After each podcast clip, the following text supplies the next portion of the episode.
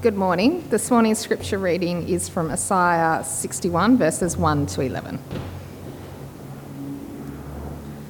The Spirit of the Sovereign Lord is on me, because the Lord has anointed me to proclaim, good news to the poor.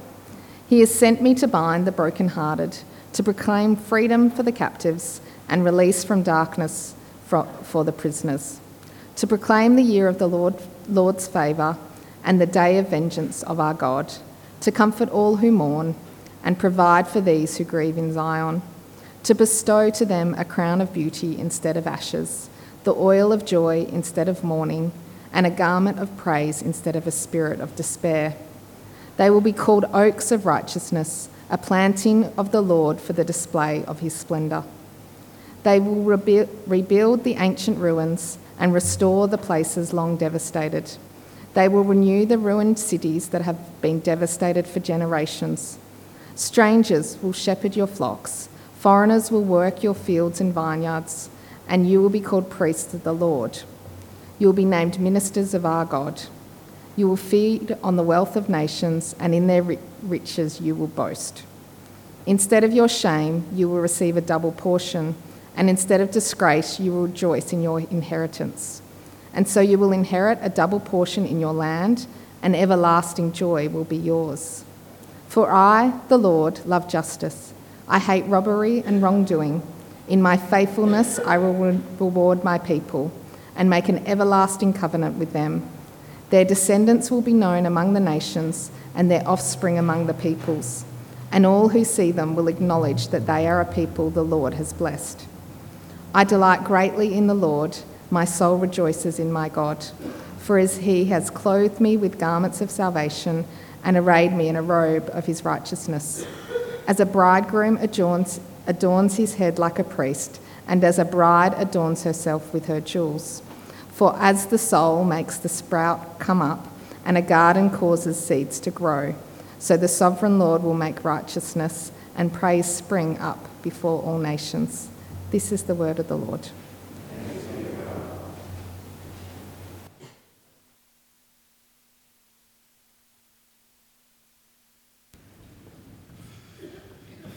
Thank you, Katie.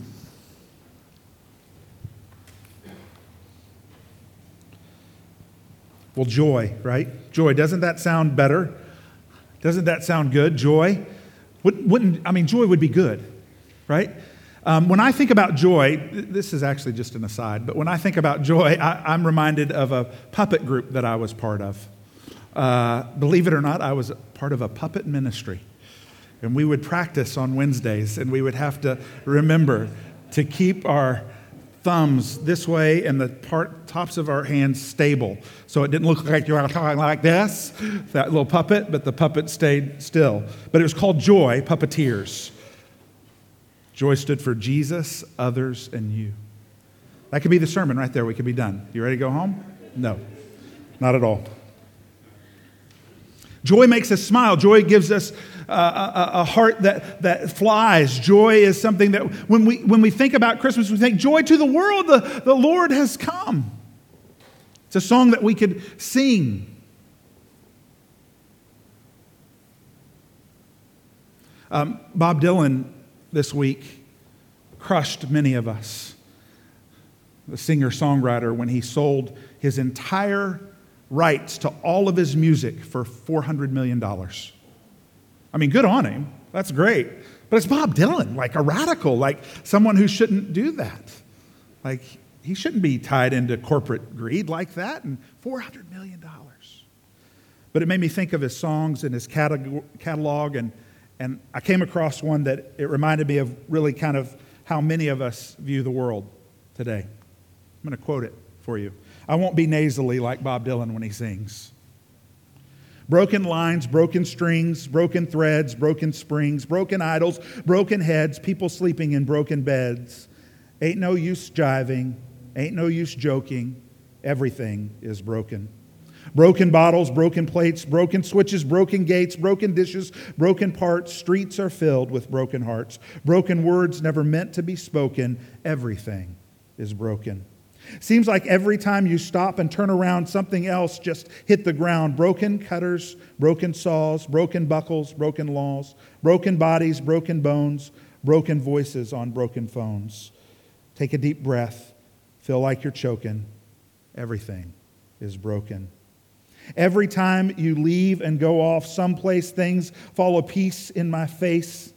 Spoken, broken hands on broken plows, broken treaties, broken vows broken pipes and broken tools, people bending broken rules, hound dogs howling, bullfrogs croaking. Everything is broken. Maybe not worth 400 million, but certainly reminds us that the world we live in definitely, definitely isn't living up to our expectation of joy to the world the Lord has come. We look out and we can see the brokenness that surrounds us, the darkness that is present. And even though over the last few weeks we've been talking about hope and we've been talking about peace, we come to this place of going, joy to the, the world, right? Joy to the world. And we can turn around and see in our own lives that we have broken relationships, that there are things that have taken place this year that remind us of the brokenness of the world. And so we can easily sing with Bob Dylan. Things are broken. It seems like everything is broken. So, what does it mean for us then to be searching for joy? What does it look like for us to step into that place to allow joy to take place in our hearts? And again, we re- return to the prophet that we've been in the last two Sundays, Isaiah, as he brings forth this proclamation of who we will find joy in. It's important for us to understand the context, not just of Isaiah, but the context that Jesus grabs in this place.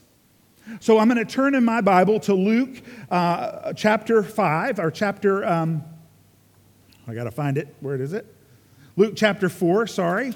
And I want you to turn there as well, or you can look on your devices. Luke chapter 4, and it starts with verse 16. Jesus says this. It says this about Jesus. And he came to Nazareth, where he had been brought up. And as was his custom, he went to the synagogue on the Sabbath day, and he stood up to read. And the scroll of the prophet Isaiah was given to him. And he unrolled the scroll and found the place where it was written The Spirit of the Lord is upon me, because he has anointed me to proclaim the good news to the poor. He has sent me to proclaim liberty to the captives and recovering of the sight to the blind, to set liberty to those who are oppressed, to proclaim the year of the Lord's favor. And he rolled up the scroll and he gave it back to the attendant and sat down. And the eyes in all of the synagogue were fixed on him. And he began to say to them, Today, this scripture has been fulfilled in your hearing. Now, as we come to this place in Isaiah, it's good for us to set in our minds and our hearts that Jesus takes this passage and this is how he starts publicly proclaiming what he is on about on this earth. It's this passage that Jesus goes to in the book of Isaiah that he says forth to his hometown and says, This is who I am. This is happening this very day. And so as we're searching for joy, the first thing that we recognize that it is in a person. That it's not in other things that might happen in our lives, it's not in activities that we might be a part of, but that it is in fact the person of Jesus is where we first find joy. In our broken world, where Bob Dylan says everything is broken, to hear Jesus say this I am the anointed one here to proclaim good news to the poor, bind up the brokenhearted, freedom to the captives, and release the prisoners from darkness. That those of us who are wrecked with the brokenness of the world, we hear Jesus call out to us over and over again I am the one who is anointed by God to bring forth your freedom that you no longer have to be trapped in this place of darkness and brokenness, but I will bring you out. He goes on to say, I am here to proclaim the year of the Lord's favor. Now, that is a comment to the year of atonement, or the year of Jubilee. The year of Jubilee is every seven years, they release all the debts check this out you're free from your debts. They didn't do it really well. they actually maybe never did it that we know of. But this is what God called forth for them to do. Debts are returned, property is returned to its first owners, rest is given to everyone. He says, I'm here to proclaim the year of Jubilee. That means the work that you're doing, the debts that you have, the brokenness that you feel, I am going to release those. I'm going to take them on because somebody has to take them on. And he says, I'm the one that does that. Now, it's interesting that Jesus, when he quotes this passage, he stops there. But here in this passage, we see this phrase that can kind of go, well, wait a minute, we're talking about joy. Let's not talk about what you're going to say here, Lee. It says, in the day of vengeance of our God. Now, Jesus stopped there. He didn't say that passage. Now, there's two reasons why that's probably happening. The first one is Jesus is proclaiming that his presence on earth, God incarnate, is the one who's going to make all things right. He's going to release all those things. And that the day of vengeance hasn't come yet, but that the day of atonement has. That the day of Jubilee has come, that that year is happening as he's come. So that that vengeance might not be happening yet, that it's in the future. Now, I would say this and there are some commentaries that agree with me. that that day of vengeance that we hear about here is actually the day of the cross, not the second coming. Some would say that it's the second coming, that Jesus is going to come again and he's going to make all things right, and the, the vengeance of the Lord is going to come. I would say that what Jesus, what Isaiah is saying here is that it's the cross. That actually the day of vengeance is the day that Christ puts himself on the cross. Catch me, I didn't mess up there. Christ puts himself on the cross. Yes, there are others who put him there, but he willingly goes to that place because remember, the cross is the purest example of God's self sacrificing love for us. That it is in the cross that his pursuit of us to bring us into whole relationship with himself, to bring us into whole relationship with who we are, to bring us into whole relationship with all others that we meet, and the very place that we live, that it takes place on the cross in God's self sacrificing act of love. And so it's God Himself who takes His wrath and His vengeance and the punishment for the brokenness that is in the world on Himself on that cross. So Isaiah points ahead to it. Jesus says that day is happening, knowing full well that He's the one who's going to take the brunt of the vengeance of God. And then He says this about who we are then in that. That in that moment, he is comforting all who mourn, and he provides for those who grieve. He bestows on them a crown of beauty instead of ashes, and an oil of joy instead of mourning, and a garment of praise instead of a spirit of despair. That Jesus, when he says, I'm going to release you from captivity, I'm going to bring about Jubilee, he's also saying to us that I'm going to do away with your grieving. I'm going to give you a crown of beauty over ashes. I'm going to bring about joy in your mourning, and I'm going to bring about praise in a place of despair. Why can that happen? How can that happen for us who are encountering who Jesus is? It happens because he then changes who we are. So, first in our seeking for joy, we see the person of Jesus. The second thing that we see is that God changes who we are.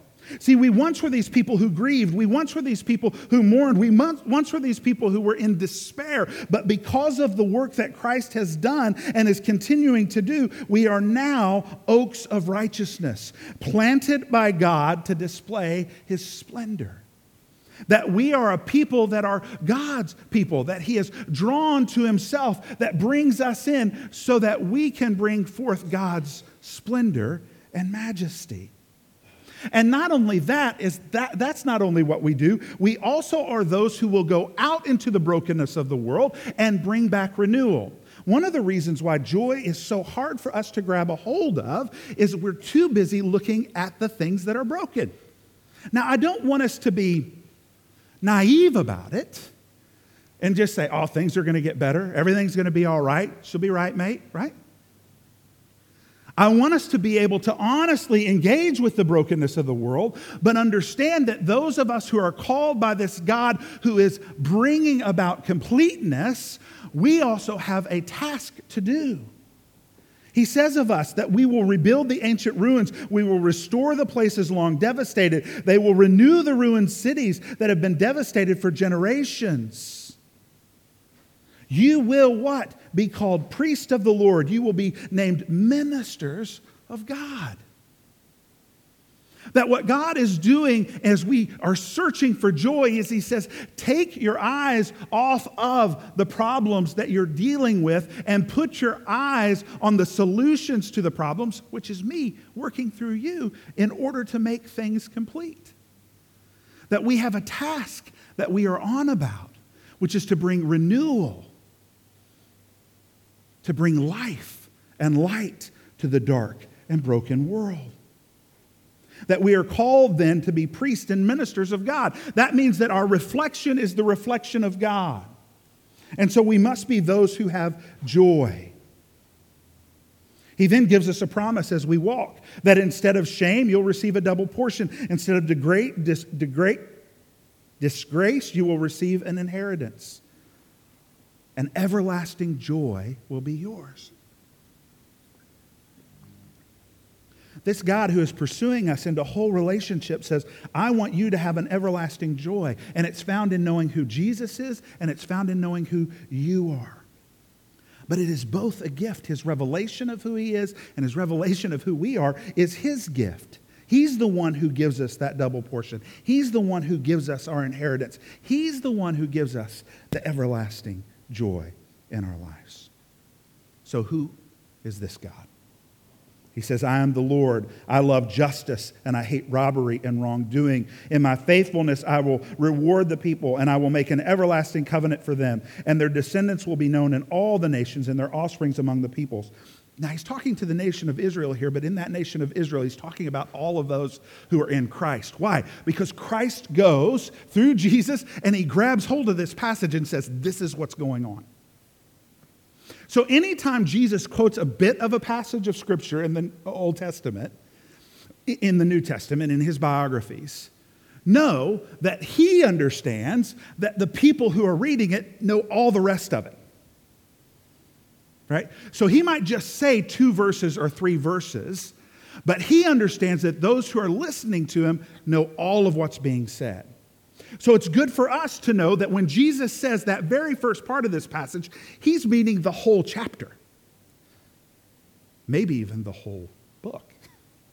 Because it would call to mind what was going on. And so he reminds them, these folks, that I am about justice, not robbery or wrongdoing, that in my faithfulness I will reward the people. This is what my promise is to them. In that, we know what justice is. Well, what is justice? Is it just making wrong things right? Partly. But justice is making things that are broken whole.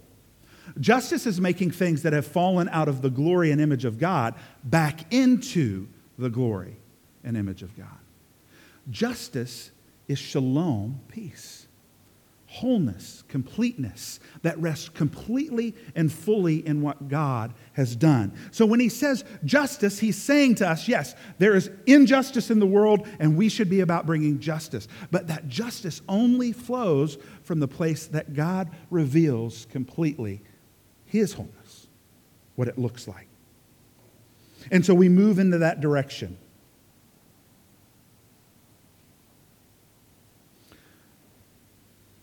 And all that's good and fine.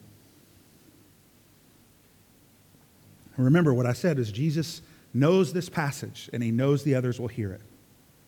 And here the prophet Isaiah speaks as the Messiah, as Jesus. Isaiah doesn't know that he's speaking as Jesus, he's just writing the words. But in this next passage, he's speaking about Jesus. He's speaking as if he is Jesus. So when Jesus then takes this passage and says, This is who I am, people would have run down in their minds to this section. Now listen to what he says in verse 10. Jesus is saying this I delight greatly in the Lord. My soul rejoices in my God. For he has clothed me with the garments of salvation. He has arrayed me in the robes of his righteousness. As a bridegroom adorns his head like a priest, and as a bride adorns herself with jewels, with her jewels.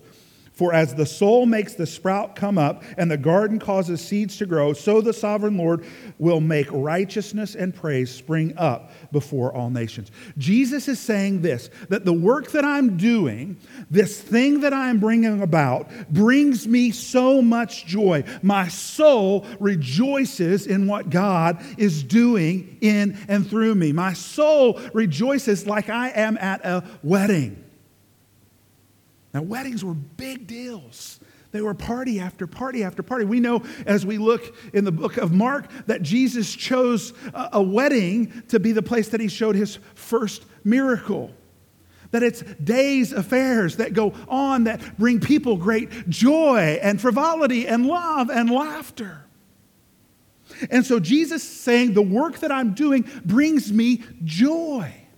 This idea of coming and bringing a people into completeness and wholeness brings me great joy. I rejoice in the Lord because he has clothed me with salvation, because he has made me his righteousness. I rejoice. I can't get enough. And we know this is to be true because the writer of Hebrews reminds us of it. Hebrews chapter 12 says this about Jesus and us.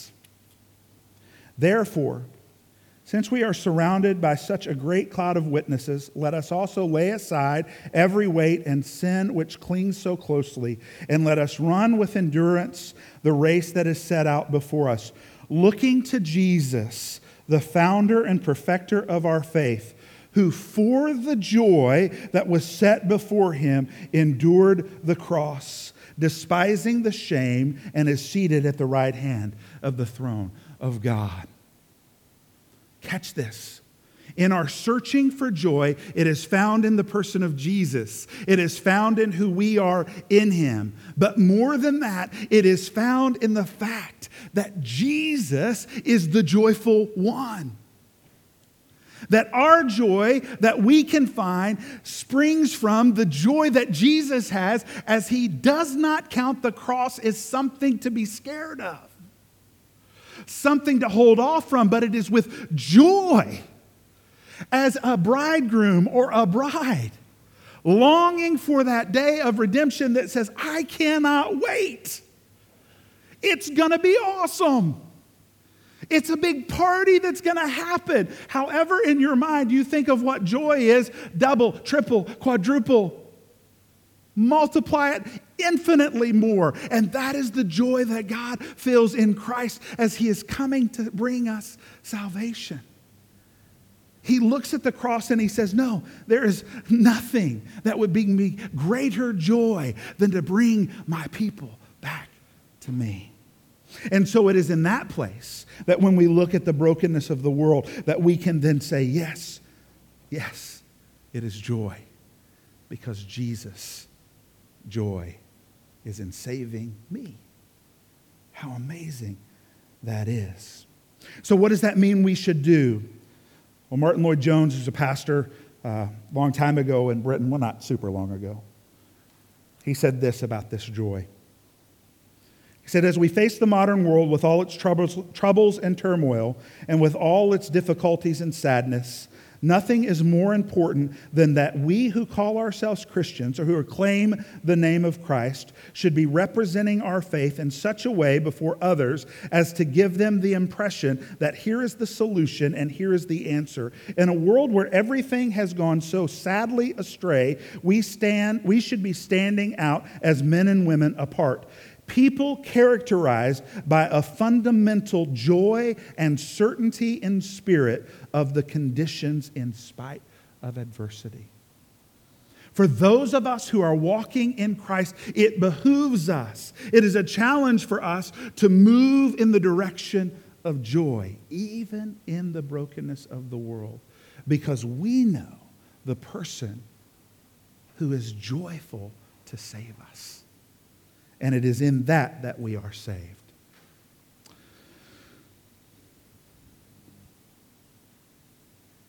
Let me say this. I cannot believe I would say that. This is a decent sermon. and hopefully you got something out of it. And I often pray, Lord, and I'll pray it now, whatever is yours, let it take heart. But if it's not yours, let it burn up so that it has no place in our hearts. But I'm going to steal Alan's prayer, and we're going to post it on our website. And if you didn't hear Alan's prayer, um, you need to hear Alan's prayer because it almost made me think I don't, I don't actually need to preach this sermon. Because Alan's prayer is a sermon I wanted to preach today. So thank you, brother, for that. I think this is a good sermon. I hope it's something for you. But we're going to post Alan's prayer because that was spot on. So thank you for that, brother. I appreciate it. Let's stand and let's sing together.